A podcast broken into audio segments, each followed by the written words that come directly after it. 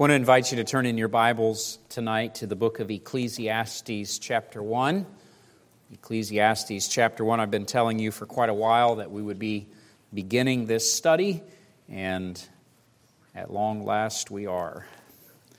Ecclesiastes, chapter 1. To many people, the book of Ecclesiastes is one of the most puzzling books in the Bible. And you may have noticed that this poetry book of the scripture is a favorite to be quoted by atheists, skeptics, and even for pop songs to be written about. And one of the reasons is no doubt because of the largely pessimistic tone of this particular book. Because of this, Ecclesiastes tends to confuse believers who have trouble reconciling it with the rest of Scripture. You'll see in just a moment as we begin to read the text that the author, the human author, is Solomon. And the book is the description of his journey to experience ultimately the disappointments of life. He goes about to experience everything looking for satisfaction. Despite the favor that he had received in the form of wealth, power, wisdom, and many other things, it's clear that life was a deep disappointment to him. Now, one of the things to look for in the book of Ecclesiastes is the phrase, under the sun. That phrase is used 29 times in the book of Ecclesiastes, and it is a key to understanding what the book of Ecclesiastes is talking about. Because Ecclesiastes is really the expression of a man who is looking under the sun. That is, he is getting his perspective and his understanding for the purpose of life from what he can see and experience and observe here on this planet under the sun. But clearly, when your perspective is limited to what is under the sun, your perspective is cut off from the viewpoint of God. And so, as we study this book, we're going to really enter into the common thoughts of man who does not know or who has refused the perspective of God. And we're going to see a little bit about how men try to answer the key questions of life. I've titled this series Under the Sun.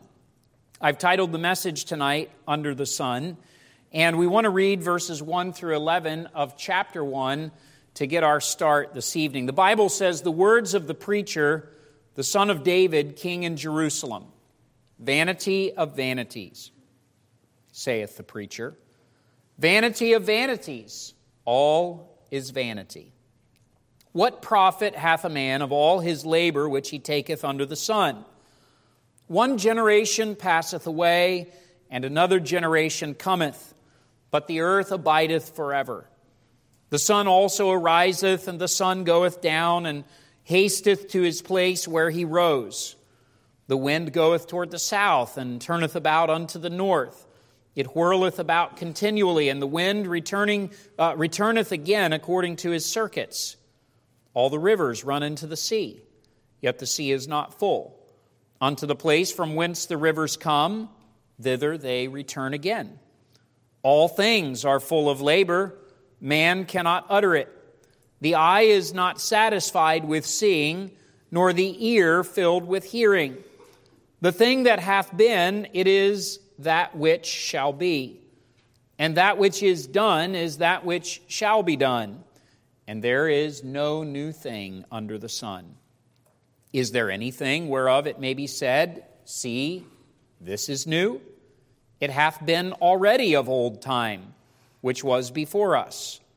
There is no remembrance of former things, neither shall there be any remembrance of things that are to come with those that shall come after. Under the sun. In these first 11 verses, the author of Ecclesiastes shares with us the common perspective of man who is looking at life as it is playing out. He expresses three primary thoughts, which he's going to develop more fully all through the rest of this book. The first thought, which we find in the first couple of verses, is that the emptiness of life is expressed. The preacher says, Vanity of vanities. All is vanity. This is an exclamation. You'll notice that it's repeated in our text.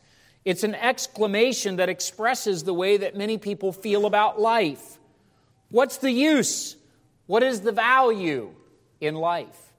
You know, it's a terrible thing when I hear of someone who has taken their own life. And there's a lot of different reasons why someone could get into that position, that they would even consider taking their own life. But oftentimes, it has something to do with this that people get to the place where they're asking the question, what is actually the purpose of life? Life is so empty. Life has no, uh, nothing for me. There's no purpose in living. The word vanity speaks of emptiness, it lacks any sort of lasting value. You know, the sad thing is, many of the people that we interact with feel that their life is empty, it's vain.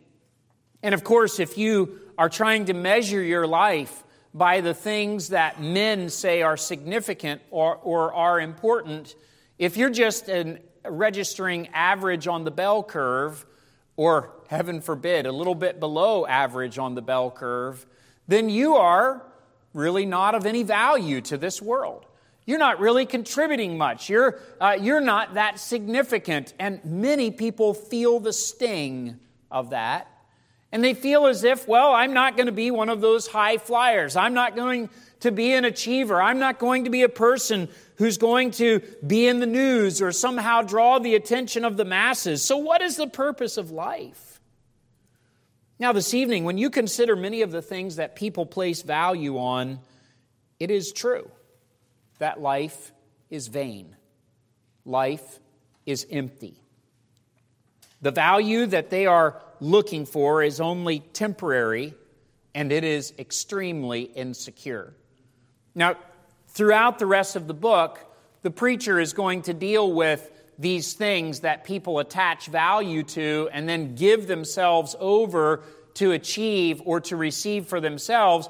And he's going to help us understand how empty these things are. And we'll deal with all these in detail as we work our way through the, through the, the rest of the book. But understand tonight that he's making this primary statement life is vain, life is empty, life is useless he makes a statement then in verse number three What profit hath a man of all his labor which he taketh under the sun?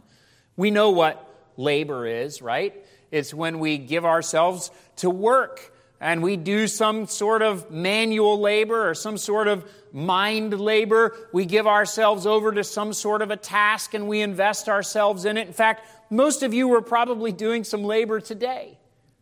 But if you think about labor, it has a curious way of having to be done all over again. So, some of you ladies maybe spent some time today cleaning at your house. Wouldn't it be nice if you could clean it once and never have to clean it again? If it would stay clean? I think at our house, it doesn't even last 10 minutes. You clean the house, and then next thing you know, somebody comes walking through the house with dirty feet, or one of the dogs knocks something over, or something is out of place, and you say, We just cleaned this. How could this take place? In all labor, there is really this sense that there's not profit.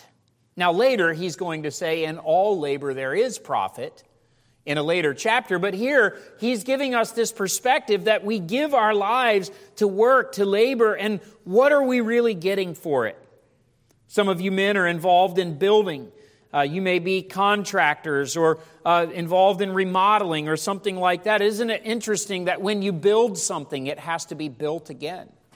It has to be, it has to be reinforced. Uh, you'll come across maintenance issues and things that have to be dealt with. I, uh, sometimes when I'm on visitation in some of these newer developments that are around the, the church building, and you'll walk up to the door and think, this, this house couldn't have been built, I don't know, 10 years ago. And look at the stuff that's already starting to fall apart.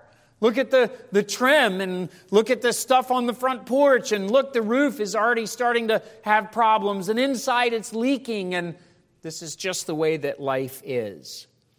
When you work hard to accomplish a goal, you know for a fact that it won't last. I've spent a significant part of my life doing painting, both interior and exterior. And it's nice when you finish a paint job and you step back and you look at how it appears and you say, wow, that looks so nice. Okay, come back in a couple years. It's not going to look so nice anymore. Because in the profit or, or in the labor that we're involved in, there's very little profit. Now, this is because of something that we call the law of entropy, that everything is subject to decay and disorder. Everything in the world around us is falling apart. And of course, part of this is related to the curse of sin, and part of this is related to the way that God designed creation to clean up after itself. But we get this sense, in fact, some people have just given up. They say, Why clean?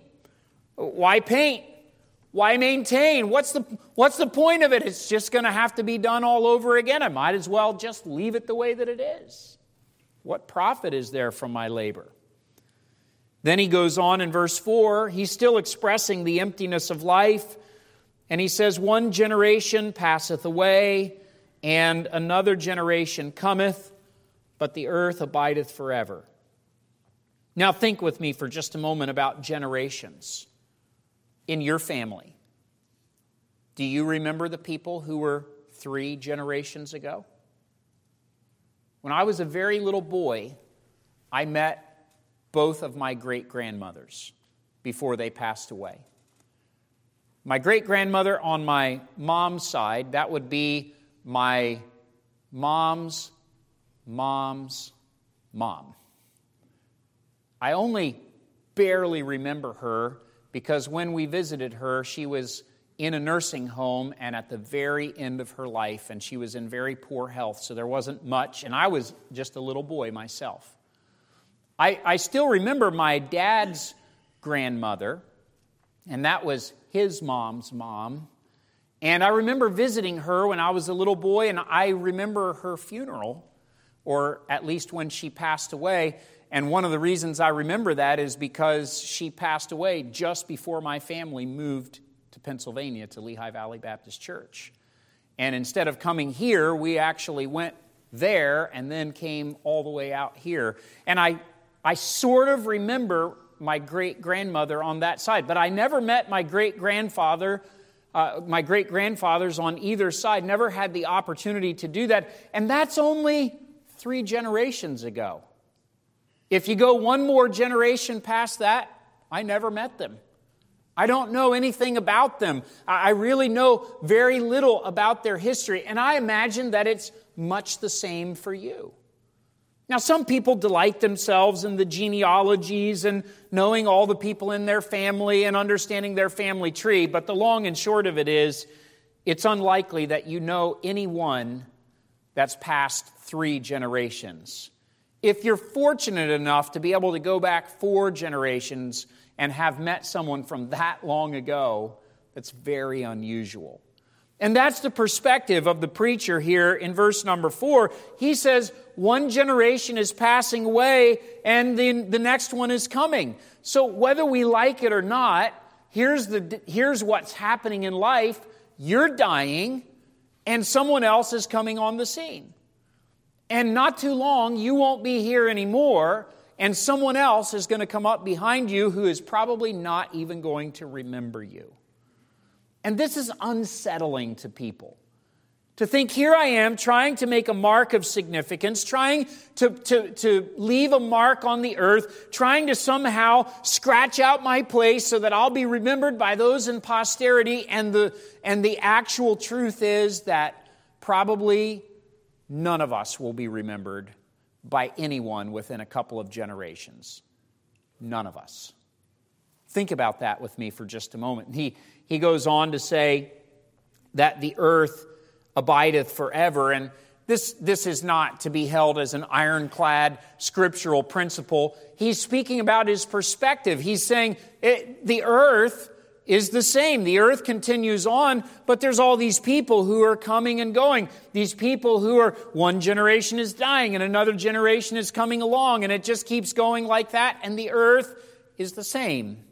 And we know, of course, that God is going to remake the heavens and the earth but from the perspective of a man under the sun, the earth seems to endure while people come and go. His perspective in all of this is that life is too short. Now remember, he's talking about the emptiness of life. The emptiness of life. And he's saying that life is too short. Think about in this very, in this very place where we've gathered here this evening, think about how many generations have walked on this same piece of ground. We know, for instance, that in the not too distant past, this piece of property was a farm. And there were people who lived here. And the building next door was the barn where they kept their animals and their instruments for farming. And the house in the back was the place where they lived. And I've met some of the folks who lived in that place or who had relatives who lived in that place. And they lived here and they carried on their lives. And now here we have a church here.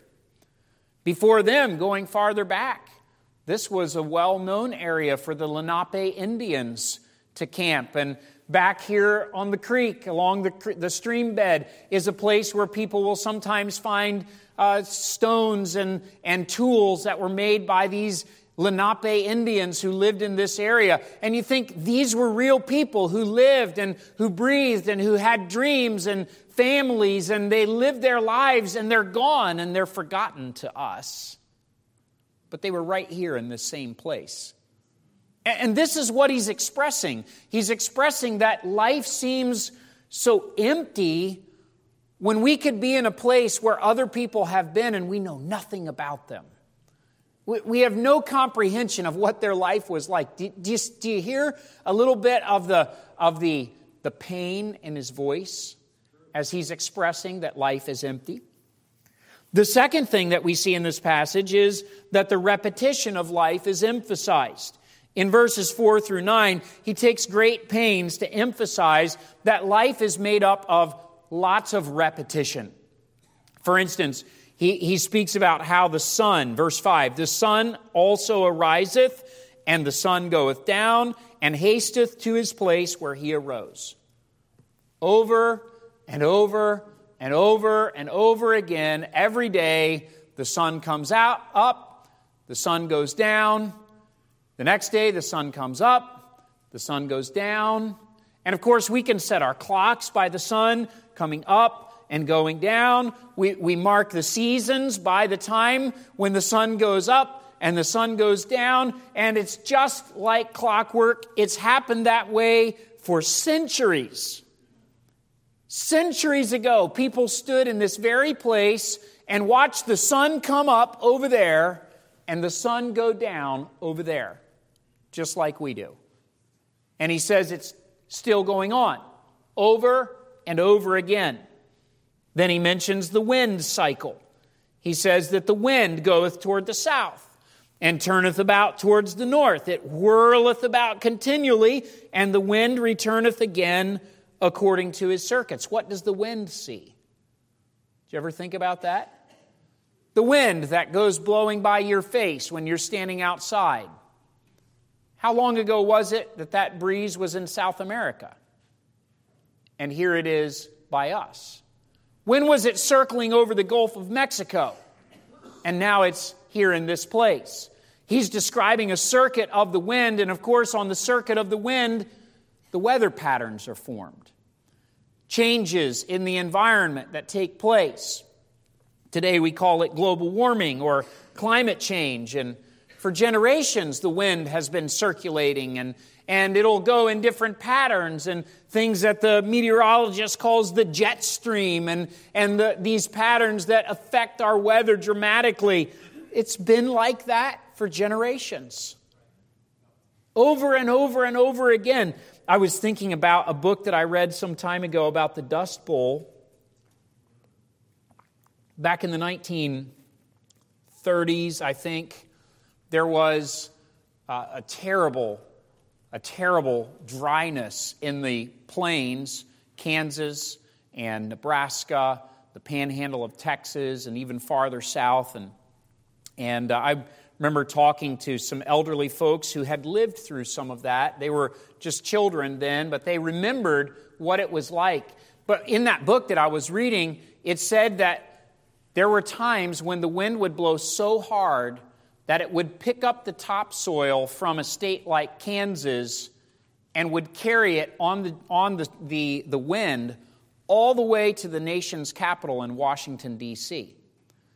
And people were so alarmed because they would look up in the sky in Washington, D.C., and the sun was blotted out, and it was a weird color, and everything was looking strange, and they didn't understand what was happening. And then the, the scientists were telling them, Well, that's the dust from Kansas. And they were saying, No way.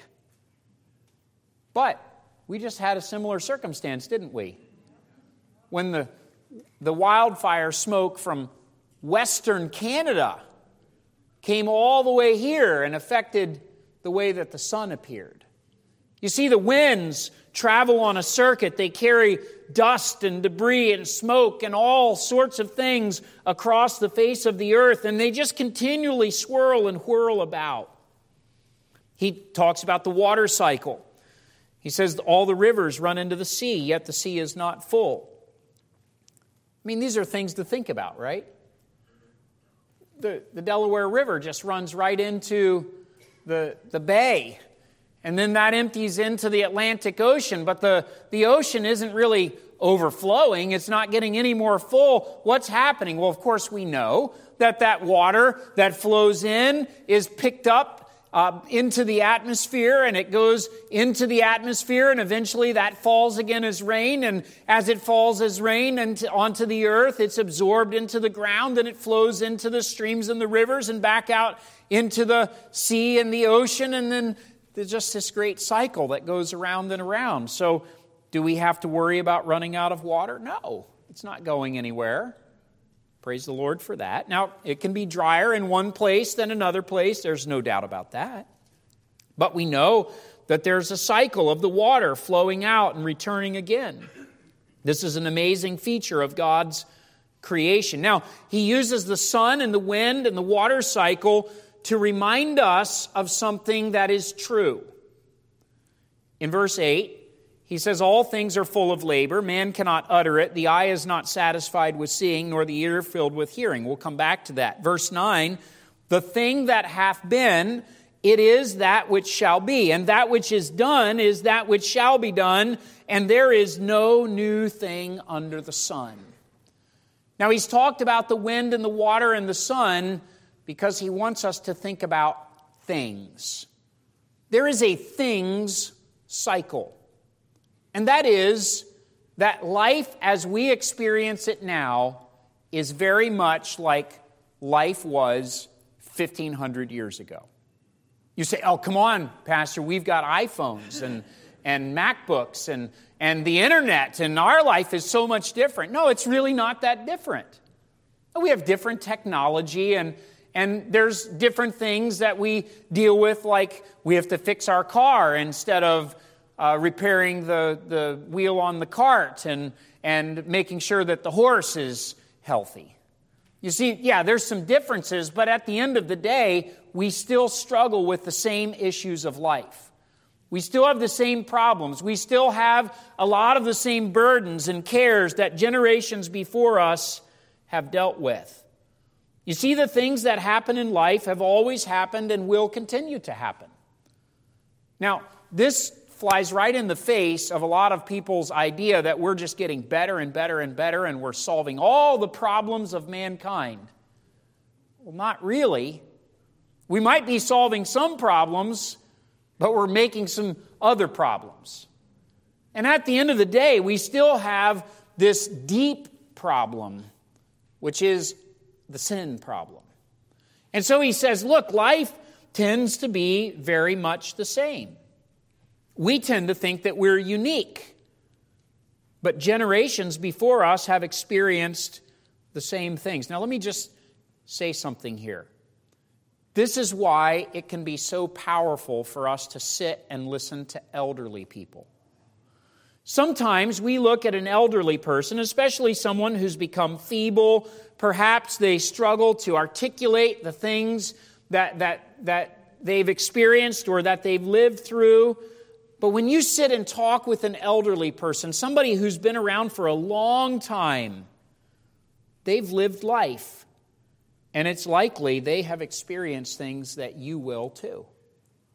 If you sat and listened to them, and asked them questions and let them talk, you might find that they've experienced things that are surprising to you. Things that could be valuable for you to learn from. Sadly, in our generation and in our culture, many people have no time for people who move too slow. And most elderly people move too slow for them. So we have an answer for that. Let's put them in a special place over here where they can do their slow stuff and we can do our fast stuff. Let's be in a hurry. Let's go here. Let's go there. And we forget. Listen, you go into a rest home, into a care home, those are real people. They've lived real lives. They've gone through things that you could only imagine. Probably they've gone through things that one day you will face. It would behoove us to learn and understand that generations before us have experienced things that are very similar to what we have experienced, and we could learn from them. But now, he's getting ready to build on this thought, and this brings us to the third truth that he's expressing as he explains the expectation for life. The expectation for life is explained in verses 10 and 11. And here's what he says. Let's read verse 8 with it. All things are full of labor, man cannot utter it. The eye is not satisfied with seeing, nor the ear filled with hearing. Verse 10 Is there anything whereof it may be said, See, this is new? It hath been already of old time which was before us. There is no remembrance of former things, neither shall there be any remembrance of things that are to come with those that shall come after. Now let's ponder what he's saying. First of all, the expectation of life is life is heavy. Life is heavy with labor and burdens. To put it simply, life is hard. We don't like to think of life in this way. We'd rather think of, especially when we're young, we'd like to think of life as a, as a, a, a rose garden that we can skip through and, and whistle and, and play and be in the sunshine and everything's just wonderful. Woo-hoo! Isn't it great to be alive? Except it's not too long till you'll hit some hard times. It's not too far ahead that you're going to find some labor and some sorrow and some difficulty. And so he reminds us that life is full of labor. In fact, it's so full of labor that man cannot utter it. We, we scarcely can find the words to describe how heavy life is at times. When we read history, we learn that previous generations have faced incredible hardships. We like to think, well, we're, we're living in an advanced age, so surely we won't face any hardships like that. To the contrary, it's very likely that we'll face hardships just like that. Uh, it's very likely that we'll go through difficulties just like those previous generations. And that's what he's expressing is that we, we have this grand expectation of life, but then we hit reality. When, you, when you're young and you're starting out in life, you have these dreams and these plans and these I'm going to do this and I'm going to do that. And then reality sets in. And all of a sudden, you realize life is a lot harder than it looked. Sometimes young people are critical of the older generation. Why didn't they do this? And why didn't they do that? Why were they so harsh? And why were they grumpy sometimes? And why about why did they respond in this way? Oh, just remember, young folks, you haven't been through the heaviness that they've been through.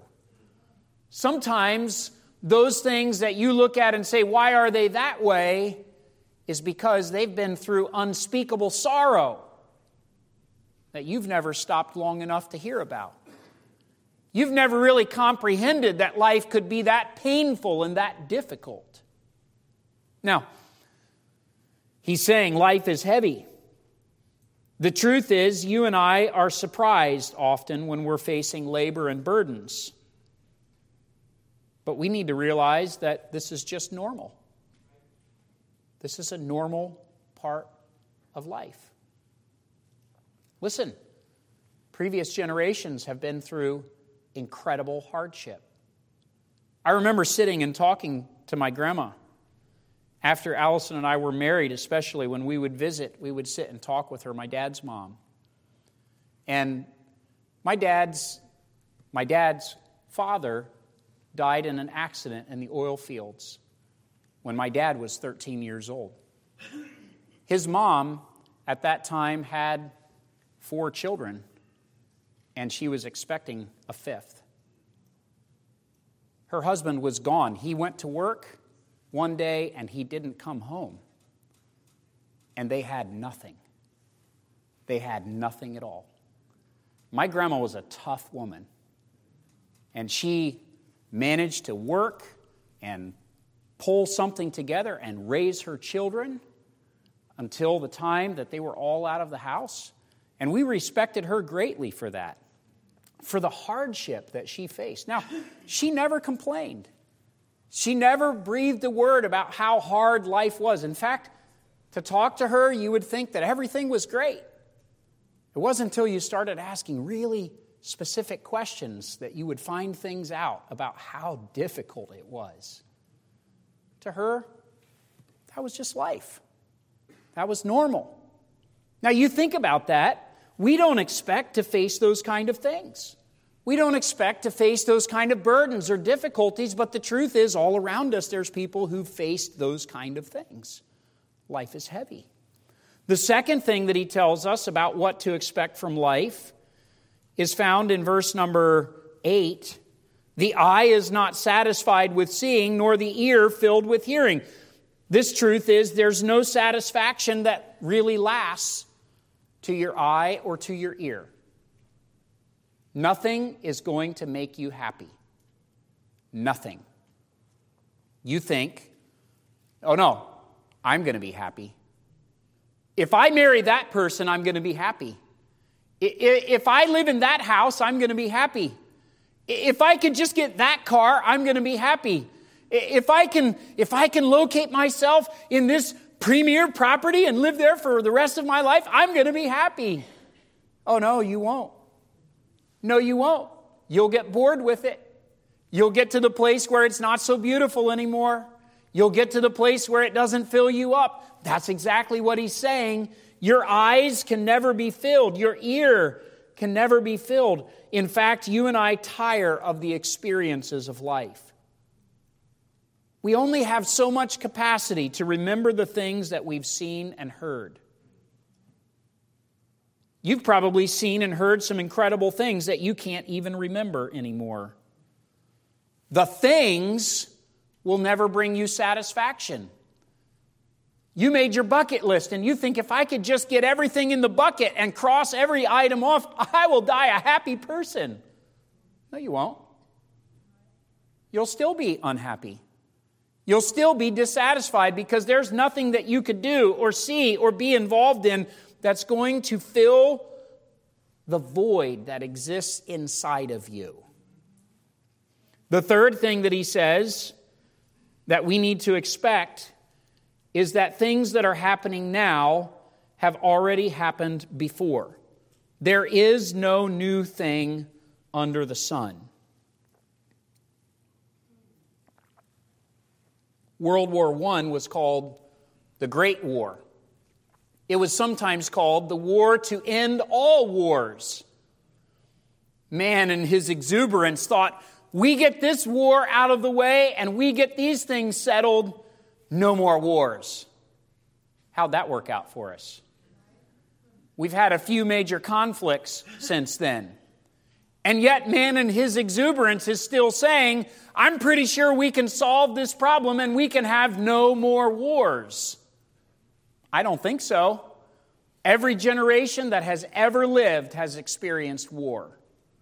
I think there's a good chance that we'll see it in our lifetime. I think there's a good chance that the world tends to repeat history. It's one of those things, you know, that no new thing under the sun. We think we've got it figured out. We're more advanced. We're more culturally aware. Hey, listen, we, we've figured out. I, I love to sometimes listen to, to a new generation talk about how they've figured out all the ways that the older generation messed up. And they're like, you know, those people, they didn't know what they were doing, but we know what we're doing. Okay, so just mark it down. One day there's going to be a new generation that's going to come along and say, those people really messed it up, but we got it figured out. It happens over and over and over again, generation after generation after generation. All right? Are you getting depressed yet? then he puts the cherry on top of the whole thing.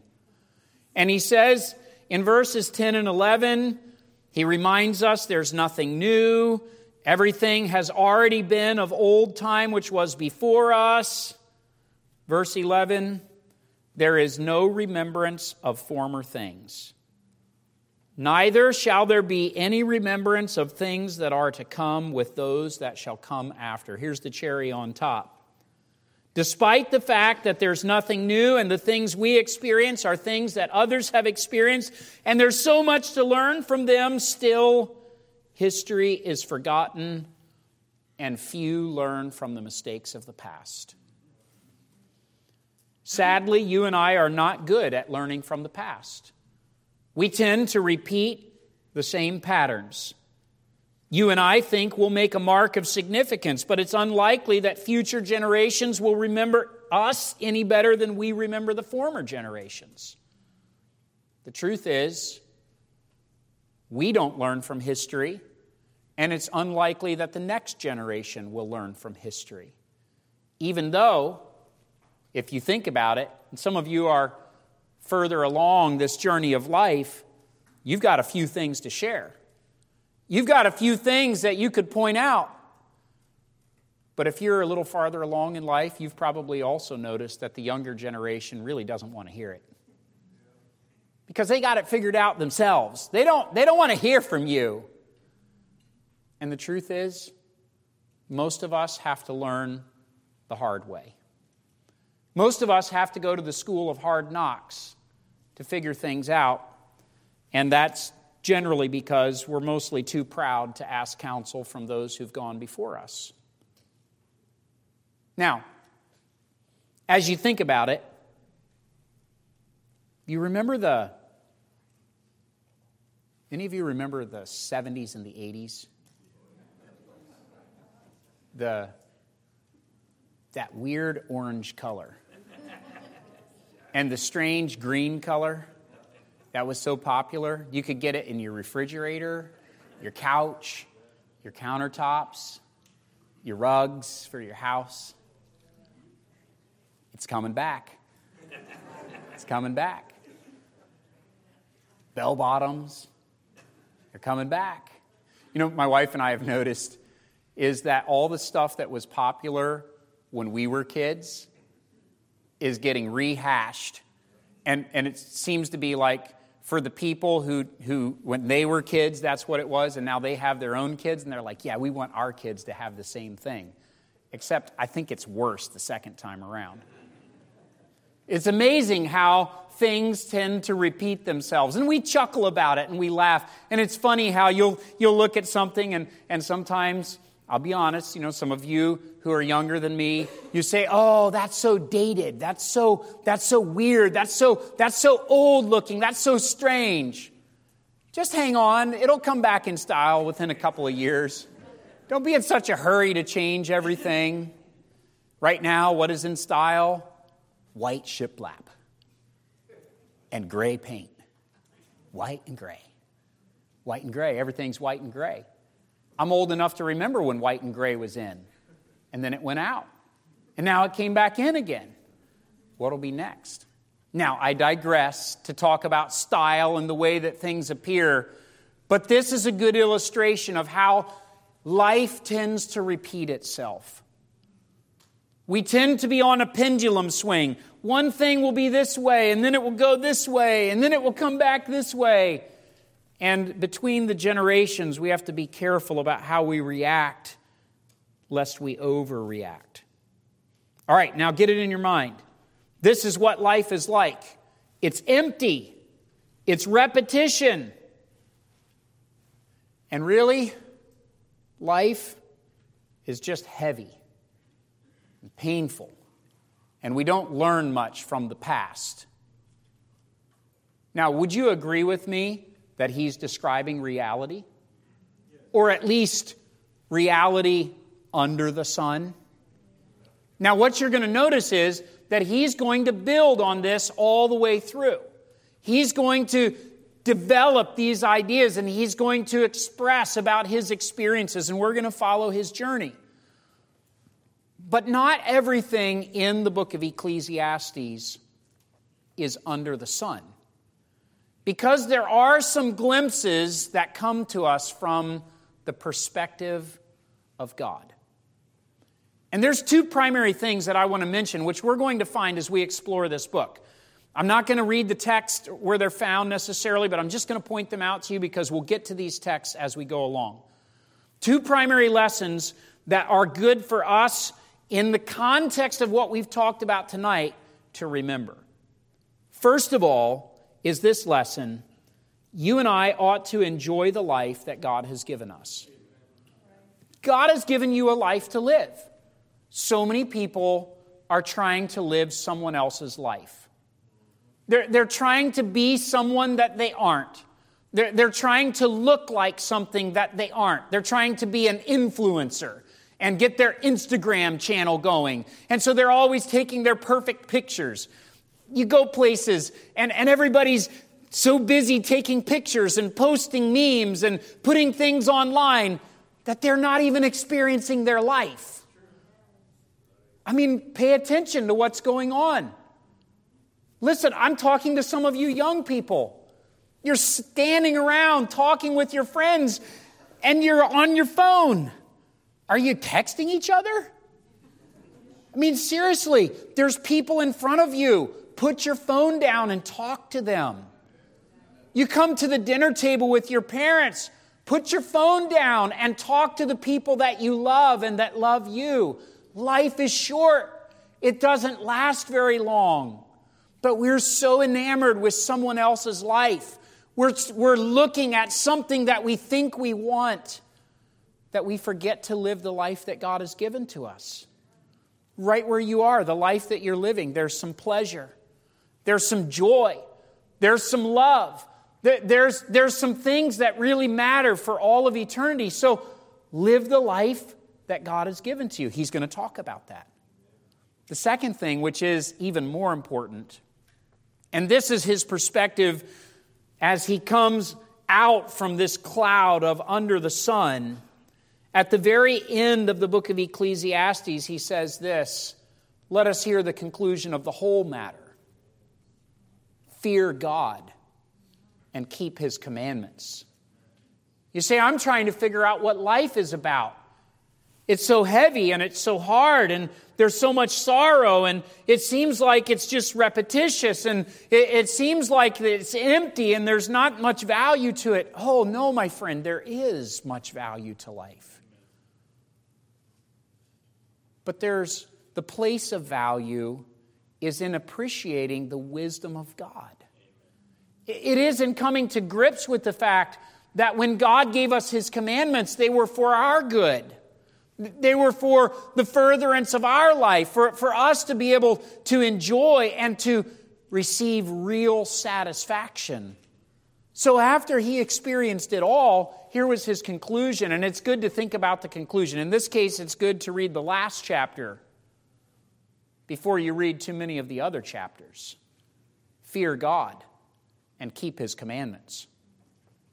One of the reasons that this book is a favorite for atheists and skeptics is because they never quite get to chapter 12.